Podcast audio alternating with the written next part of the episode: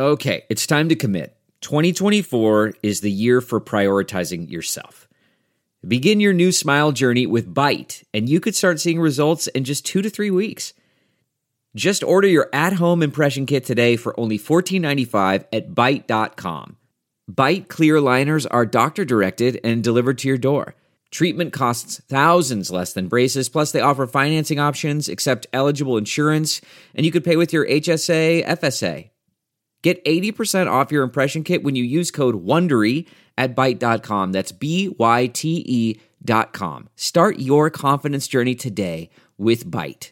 CarMax is putting peace of mind back in car shopping by putting you in the driver's seat to find a ride that's right for you. Because at CarMax, we believe you shouldn't just settle for a car. You should love your car. That's why every car we sell is CarMax certified quality, so you can be sure with upfront pricing that's the same for every customer. So don't settle. Find love at first drive and start shopping now at CarMax dot com. CarMax, the way car buying should be. Hey guys, before we even start this episode, I just want to thank all you people on Patreon. You're absolutely amazing. We're still a long way from reaching our goal, and I'm hoping some of the other listeners can step it up and throw in two bucks a month, five bucks a month on the Patreon page. Again, just go to Patreon and search Mark Striegel or Talking Metal. We definitely need your support. We really, really need your support uh, in more ways than you could imagine. But, uh, yeah, so if you can support there, that's awesome. Or if you can do what Anthony Mackey just did, which is send a PayPal donation, I totally appreciate that. Anthony, you rock. Thank you for always supporting what I do here. And another guy who just sent in uh, a five dollars pay- PayPal donation, Gene Rogers. Gene, you just said, just found your podcast. So awesome. Keep up the great work. Thank you, Gene. I'm glad you found us after, what, thirteen years here? Um, better late than never. And I hope to give you another thirteen years. I don't know if I can do much more than that. twenty. Can you imagine twenty-six years of Talking Metal? That would be crazy. But uh, anyways, yeah, Gene, thank you so much for supporting. And now let's get into the episode. We're gonna we're gonna do a thrash metal episode for the most part. Some other conversations too will happen here, but mostly we're gonna talk about L A thrash metal. Hi, I'm Mark Striegel, host and producer of this show since two thousand five. On this episode, we're gonna talk some rock, some metal, and anything else we feel like. We're also gonna jam some tunes, have a drink, and share some honest opinions. Thanks for listening to the Talking Metal Podcast. Let's get things started. All right, we're going to get right into an interview with Carl Alvarez of the Inside Metal documentary series. Always a pleasure to talk with Carl. He's been on numerous episodes of Talking Metal, and it's great to have him back. So let's, uh, without further ado, talk some thrash metal with Carl Alvarez. Hey, it's Mark Striegel of Talking Metal, and we have on the line, once again, it's been a little while, Carl Alvarez, one of the producers of the great Inside Metal documentary series. Carl, how are you? Pretty good, Mark. Um, all is well, and I'm glad to be here, so glad to be talking with you and everyone. Yeah, man, the new edition, or episode, I guess I'd call it, of, of the Inside Metal documentary series is great. As as always, I mean, they all have been great. This is just a, a really great story, and it is the rise of L A thrash metal. You can watch it on Amazon Prime. And uh, what's the website, Carl? Where can people buy the D V D? Uh, well, primarily people have been buying it on Amazon. Uh, they go to Metal Rock Films. I'm not sure if it's up on there. I, I got to kind of peruse myself to see, because you know it, it just got released uh April sixth, this the second part to the you know the rise of L A thrash metal, right. Um so it's out there. Uh it's on Google Play. um I know a lot of people are kind of streaming seems to be the method of choice these days, so that's, yeah, those are good avenues to and I'm go look, down. I'm looking at Amazon right now, and it looks like both uh the rise of thrash metal, the the the one and two uh D V D of that are up on Amazon. So we'll definitely have that link through today's show notes on talking metal dot com and talking rock dot net. And the production of this, Carl, were most of these interviews done when you were, you know, it started production on the whole Inside Metal series like years ago, or did you have to do new interviews for the Rise of L A Thrash Metal edition? Uh, a little bit of both. I mean, a lot. Bob uh, had done twenty twelve, twenty thirteen.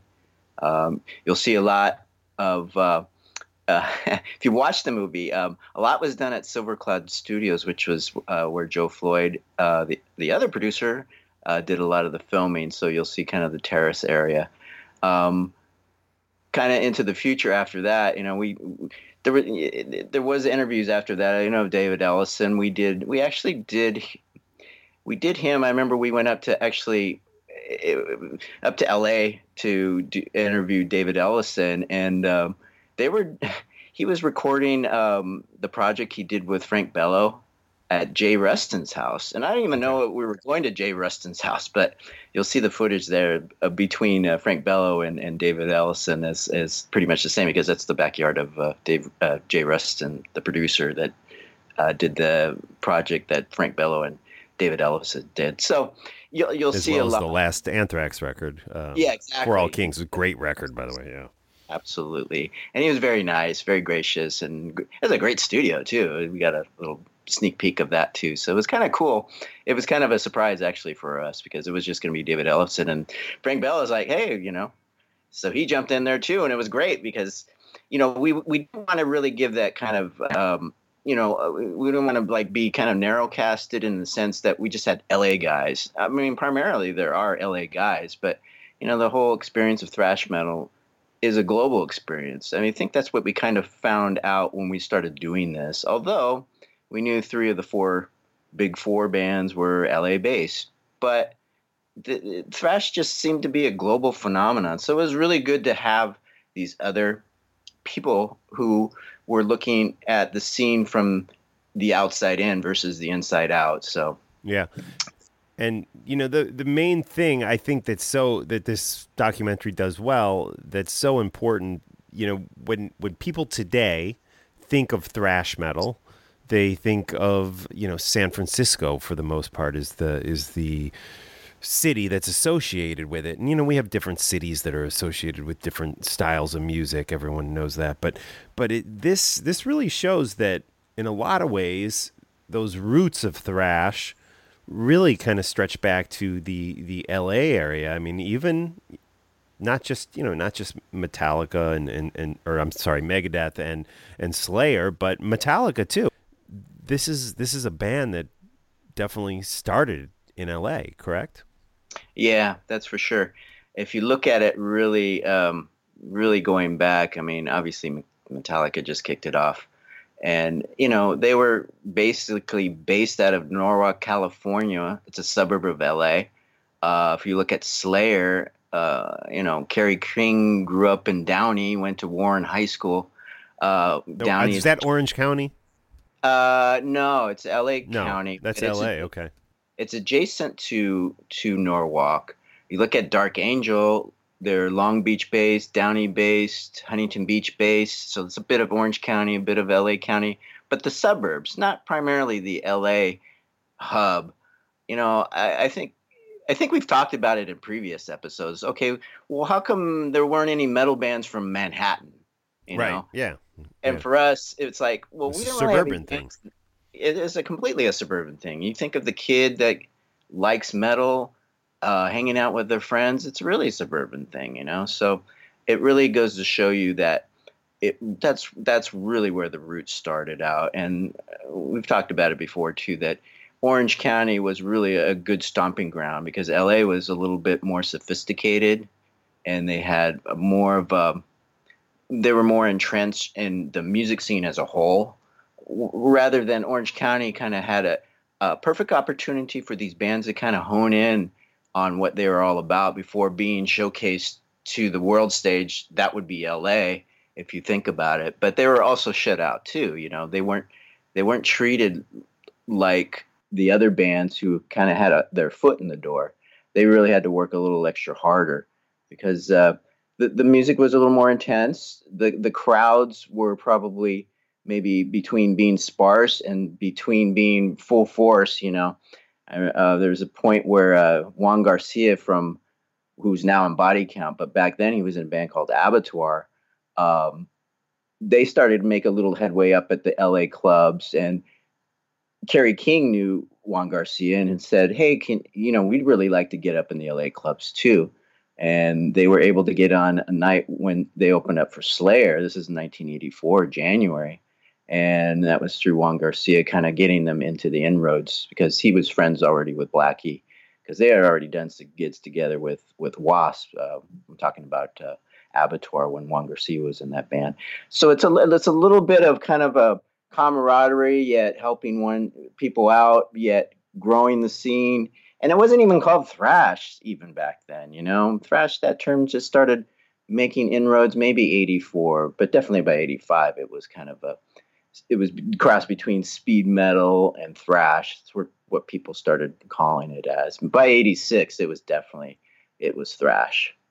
Yeah, and I mean, like I remember hearing Agent Steel for the first time, the, the what was it, the Skeptics Apocalypse album, mm-hmm. and just being blown away. And at that time, I remember my friend who turned me on to them, he was like, this is a speed metal band. But it's now, I don't know, I'd almost... when you look back at it, they're they're kind of thrashy. I would, I mean, I would call them a thrash band, but it, that that term thrash definitely really didn't take hold, like you said, until like eighty-six or even eighty-seven. You know, with the mainstream public. Yeah, if you look like at a band like, um, I'll just go across the the waters here. Even a band called Hel- you know Halloween. If you look at the Walls of Jericho record, yeah. you know they were doing the real. It was really fast and really powerful, but they just called it heavy metal, but it was kind of thrash, but it was kind of heavy. It, there was that a lot of that going on across the world. You had bands like Creator, Destruction.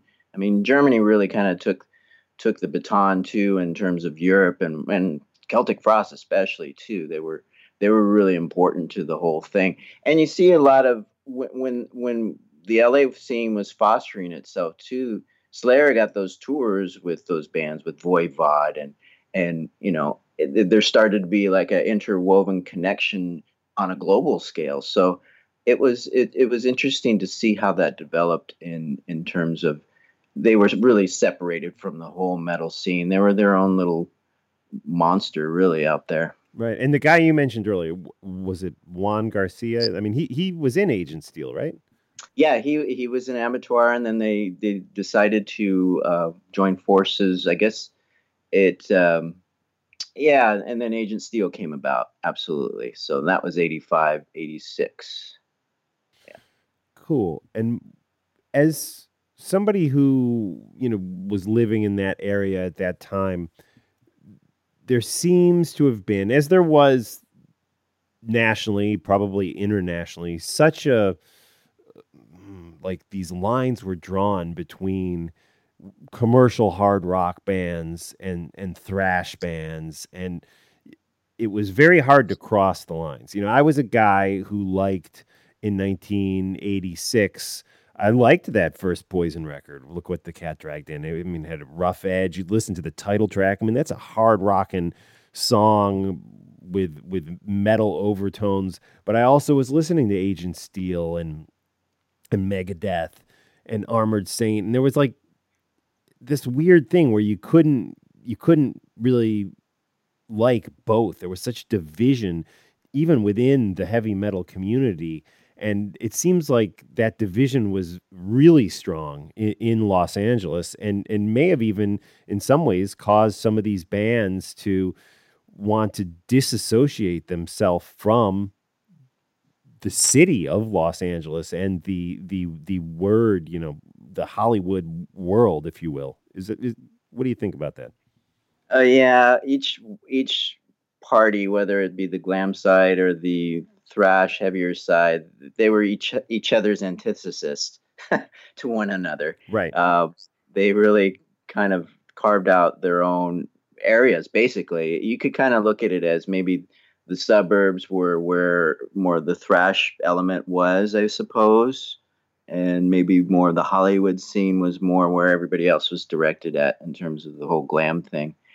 I don't know. We didn't really call it glam, although if you were an outsider, that's what you would call it. Right. Glam. There would be the Poisons, the Warrants, or the maybe even a little Black and Blue, and these these other bands that were kind of shifting their direction too by the second record into a more commercial kind of yeah. look. And, yeah, and I mean, glam was a weird title because we never called it glam either. This is, you know, a kid growing up in the Chicago suburbs. We specific because glam was T-Rex, you know, Sweet, mm. and you know, even Bowie, Ziggy Stardust era Bowie, at least that that that stuff was was glam, you know. But even, you know, the New York Dolls was kind of glam punky, you know. But g- we always specifically called it glam metal because glam was something different, but glam metal, of course, was like the Poison and the Rat, and and you could even throw like Black and Blue in there. But um, you know, we also referred to it as commercial hard rock. You know, so I don't know. There, I just feel like it seemed like it was such a counterproductive thing for guys with long hair and distorted guitars, who a lot of them could play their instruments very well, to to just not get along and, and fight a common cause of, of, of, you know, rock music. It was, it just, because the divisions were bad. I mean, there were, there were fights, people, people hated each other on, you know, and you really couldn't successfully subscribe to both camps, you know? Yeah. I had a friend of mine, yeah, you remember him telling me a story, uh, Uh, he was wearing a Masters of Puppet t-shirt, and this must have been maybe eighty-seven, eighty-six. And I remember him and a bunch of other guys, they went to a party where a couple of guys in Warrant were there. I guess they were throwing the party, and and they got the kind of uh, stink eye from the guys in Warrant that, you know, they were kind of, and my friend lives in Downey, by the way, that I'm talking about. So, um, you know, it's, you know, kind of looking at it as down, uh, down at it, you know? And so there was a, you know, I, mean, I don't know, maybe it was because The, the the the thrash guys were really the technical side of things and really proficient at at the riffs, and it was complex. You know, it's coming from this world of the new wave of British heavy metal and King Diamond and Celtic Frost, and it, it was a it was a little bit more complex, you know. And maybe the the glam guys were just into the, you know, the verse verse chorus bridge verse solo, you know, and that was kind of the end of the story. And and you know, the lyrics weren't as, you know, if you look look at Dave Mustaine and his lyrics, or James Hetfield, they're really complex, very deep, um, deep meanings, and and and very disturbing, disturbing content. That, yeah, like Slayer too. I mean, really delving into the kind of the dark side, you know, of uh, whether it be, um, you know, but uh, uh, yeah, go ahead. Yeah, well, it's weird because I hear what you're saying, and maybe as far as song structure goes, there was Uh, more more simplicity to what the commercial hard rock bands and quote unquote glam metal bands were doing. However, some of the greatest guitar players as far as solos go, I mean, look at Warren DeMartini or George Lynch. I mean, those guys, they just killed it. And I mean, you have guys like Gary Holt now admitting, you know, when I interviewed Gary Holt, uh, Holt uh, from Exodus a number of years back, he he basically told me, yeah, we we we would go on the tour bus and make sure no one was, was watching. And we'd put on Tooth and Nail by Dokken and, you know, the first Rat album, Out of the Cellar. And we'd, we'd shred and, and practice those, those solos because those guys were, were really good. And, and, but we could never really tell anybody that we liked those guys, which just seems crazy to me. The moral of the story is never admit what you really like if you know you're going right. to get put down. Yeah, yeah. That's there what, you, you know, it's, it, and it probably didn't do anybody any favors, but if you were trying to be cool, it, it's the difference between drinking a wine cooler and drinking, you know, a forty or, you know, a, a straight whiskey, you know. Right. It, you had to be extreme in, in how you presented yourself or you just weren't cool, you know. Now yeah. It's cool. I mean, people really accept the kind of oddities that they are, and everything yeah. kind of works together, you know. Yeah, but I think people are way more accepting nowadays. And you know, let's let's talk uh, again. We're talking with Carl Alvarez, one of the producers of the Inside Metal documentary series, which is just a great series that everyone should watch from the beginning. But the the new edition, of course, is The Rise of L A Thrash Metal.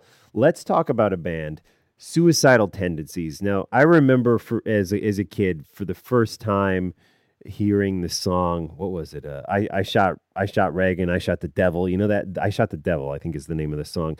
And I could not fucking believe what I was hearing. It was it was mind altering. I, I didn't know what it was. I'd never heard anything like it. Not not even anything close to it.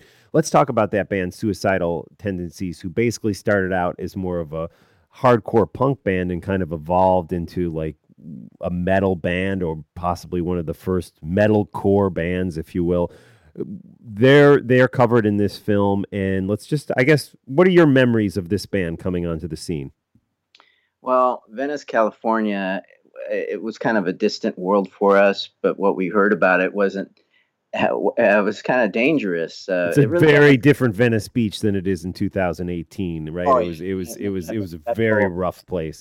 That movie Colors, I don't know if you remember that, the Sean Penn uh, movie that was Dennis Dennis Hopper actually, I think, directed it. That was shot in Venice, and that was, you know, that was the rough gang, violent area uh, of the of the the coast, the beach there, right?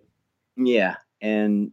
That's pretty much, yeah, that pretty much sums it up, at least at that time.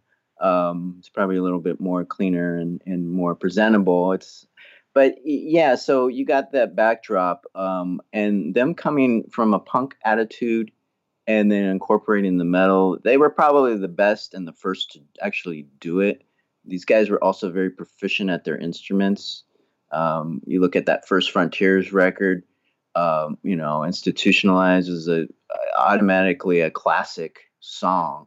It was played on uh, the local new wave station, K R Q. Um, it wasn't being played on, on the metal stations yet, or at least the ones that had metal programming. You probably could hear it on a college metal show or even a punk show.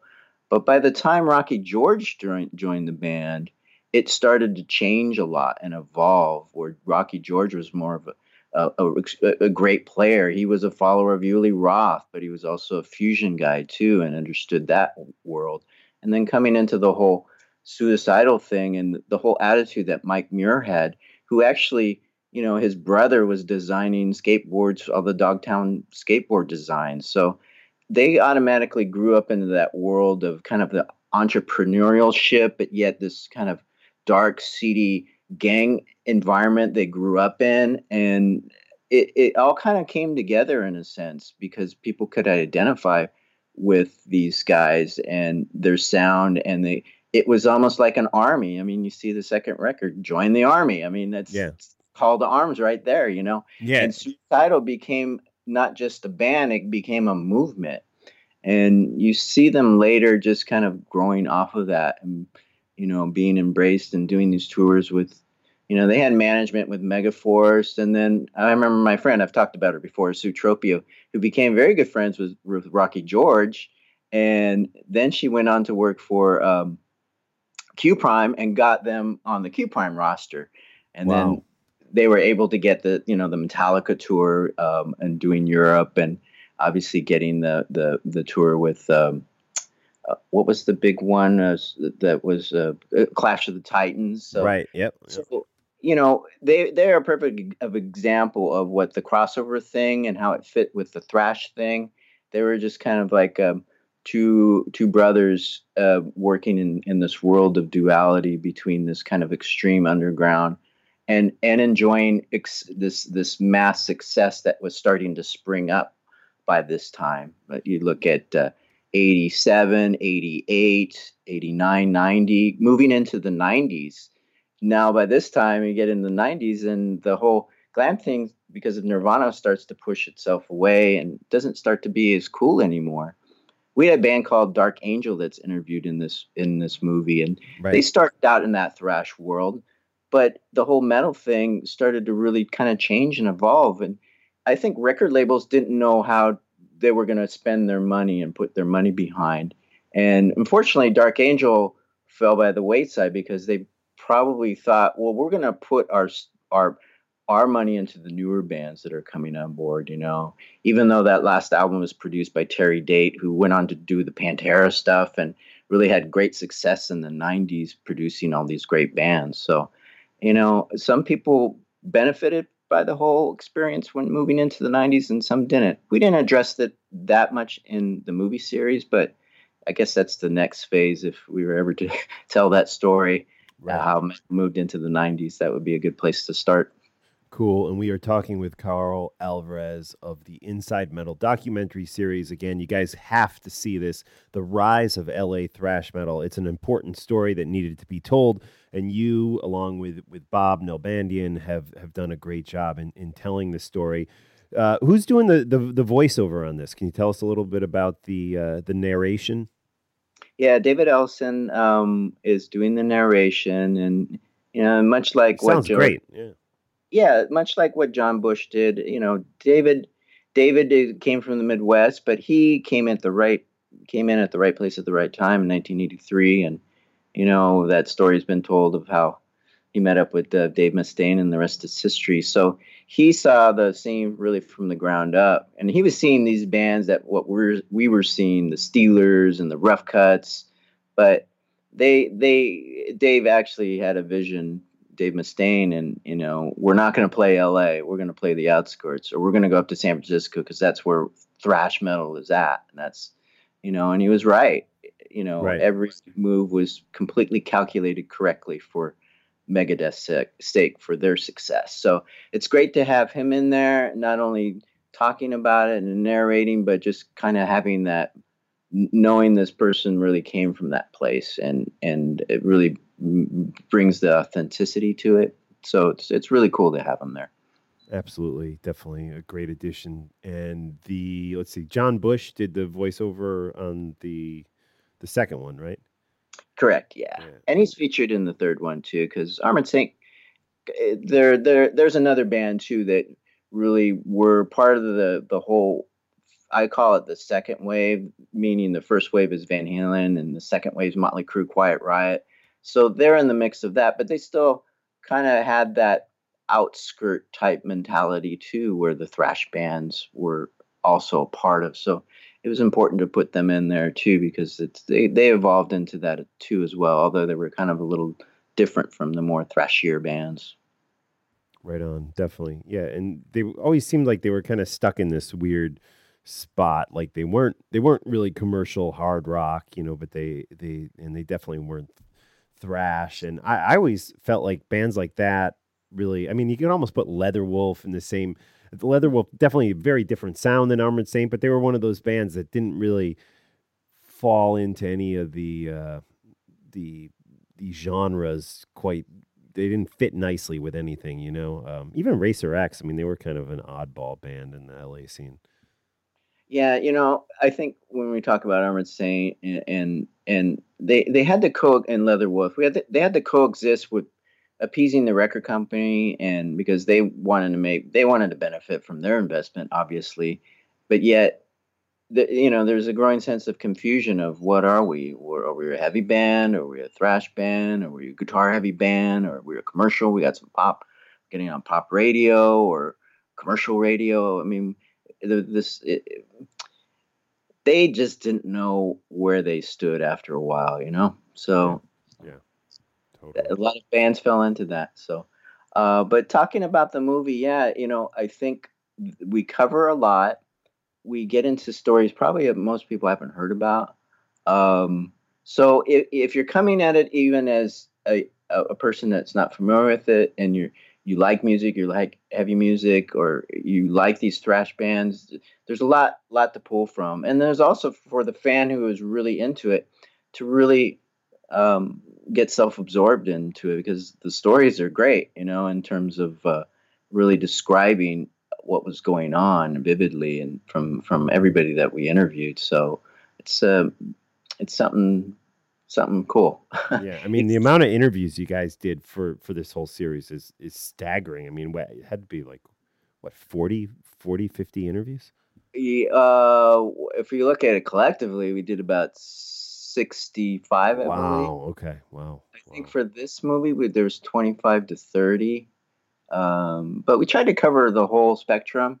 I mean, we got everybody from, you know, Ernie C. from, from Body Count, um, who is interesting. We we talk a little bit about how he met up with Dave Mustaine and that whole thing. So there were, uh, you know, all of these people's worlds kind of intertwine at some point or another, whether they're playing the same venues, because these thrash bands couldn't play the, the bigger Sunset Strip type venues, and they had to go and play in the outskirts. But, you know, Megadeth had their booking agent that was putting booking them into these kind of more outskirt places where more of the fans were. That that's that's where they wanted to reach. So yeah. Um, yeah, so we try to cover the whole spectrum of, of, of these bands, and, you know, even talking to Stephen Craig, the first manager for Slayer, and just, you know, it's interesting to see that him and Kerry really, they just honed in on the concept, and that concept still holds today of how down to the logo and the attitude and um, how they were going to be on stage and just, just the whole thing. So it's amazing to see these people who were not considered in the music scene and appreciated, that they actually had more of a vision than these other bands that were signed to record labels that, you know, seemed to have every endorsement and money thrown at them and the cool tours. I mean, that didn't happen later for the thrash bands until later when they got these tours, but yeah. it's, it's interesting to see that evolution. Absolutely. And again, guys, we'll have links up in today's show notes where you can purchase the D V Ds for Inside Metal, The Rise of... Wait, am I saying that right? Uh, yeah, The Rise of L A Thrash Metal, right? Mm-hmm. Yeah. yeah. So they're both available, and uh, definitely look for it on uh, when you post this interview up. Yeah. And yeah, you should be able to find it. And, and the other two, I, I don't have my notes in front of me, but uh, The Pioneers, right? The Pioneers is the first one. Yeah, the L A, the Pioneers of L A hard rock and, and metal. The L A metal scene explodes. Is that that's yep. the second one? Okay, good. Yep. All right, and they're all great. I I I love that L A metal scene explodes. Which I I was telling Bob, I just actually was rewatching that recently on the Night Flight app, which is a very cool streaming app. You know, in the in the same style as as Netflix, but it just has all these cool documentaries and concerts and. Uh, you know, weird old movies and stuff. The Night Flight app is a, a subscription-based streaming television app. And and you guys, at least your your second one is is up on, on Netflix. Or not oh. Netflix, what did I say? Night Flight. Night, Night Flight. Flight. Yeah, yeah. Yeah, you know, it's it, it, you have to be forty-five years or older to remember what Night Flight was. But right. It was kind of cutting edge. If you had basic cable, but besides watching M T V, you could watch Night Flight. yeah. yeah. There's Friday night videos, too, I used to watch. Do you remember that one? Oh, yeah. We we never had, like, it took a while for the cable to get to our town. So I, like, really, it was Friday night videos, and they used to show this weird show after that called Rock Palace, which was oh. uh, which was interesting. It had, like, Dio and Alcatraz and Sabbath were on it. But, yeah, it was a different time, that's for sure, back in those days. So it was great talking to you, Mark. Um, yeah, I mean, go out and get it. I guarantee you're going to get oh, the bang for your buck on it. It's it's definitely worth it, just based on the feedback we've gotten. And, yeah, absolutely. Uh, highly recommended. Thank you, Carl. We will talk to you soon. Very good. Yeah.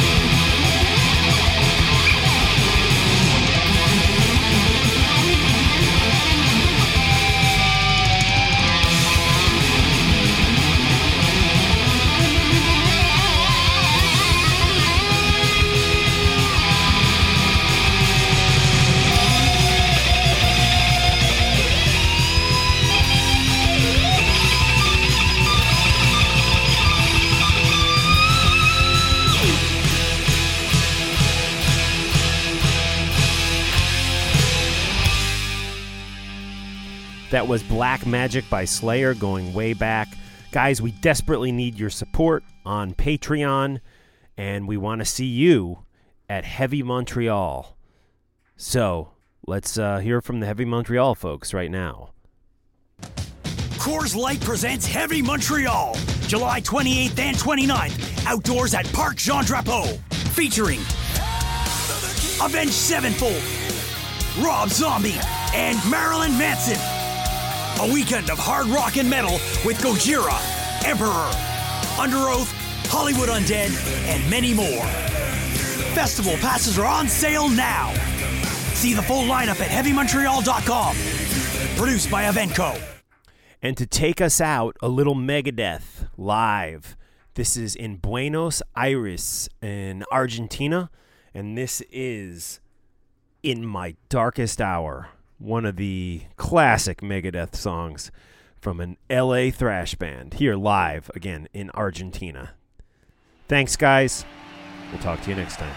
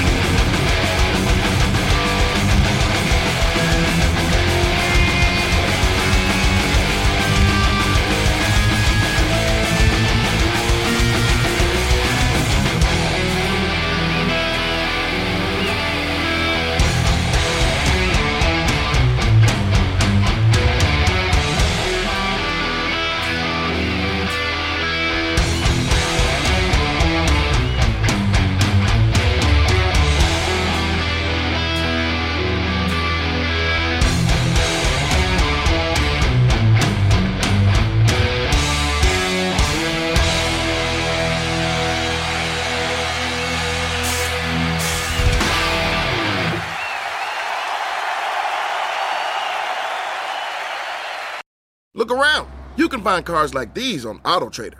New cars, used cars, electric cars, maybe even flying cars. Okay, no flying cars, but as soon as they get invented, they'll be on AutoTrader. Just you wait.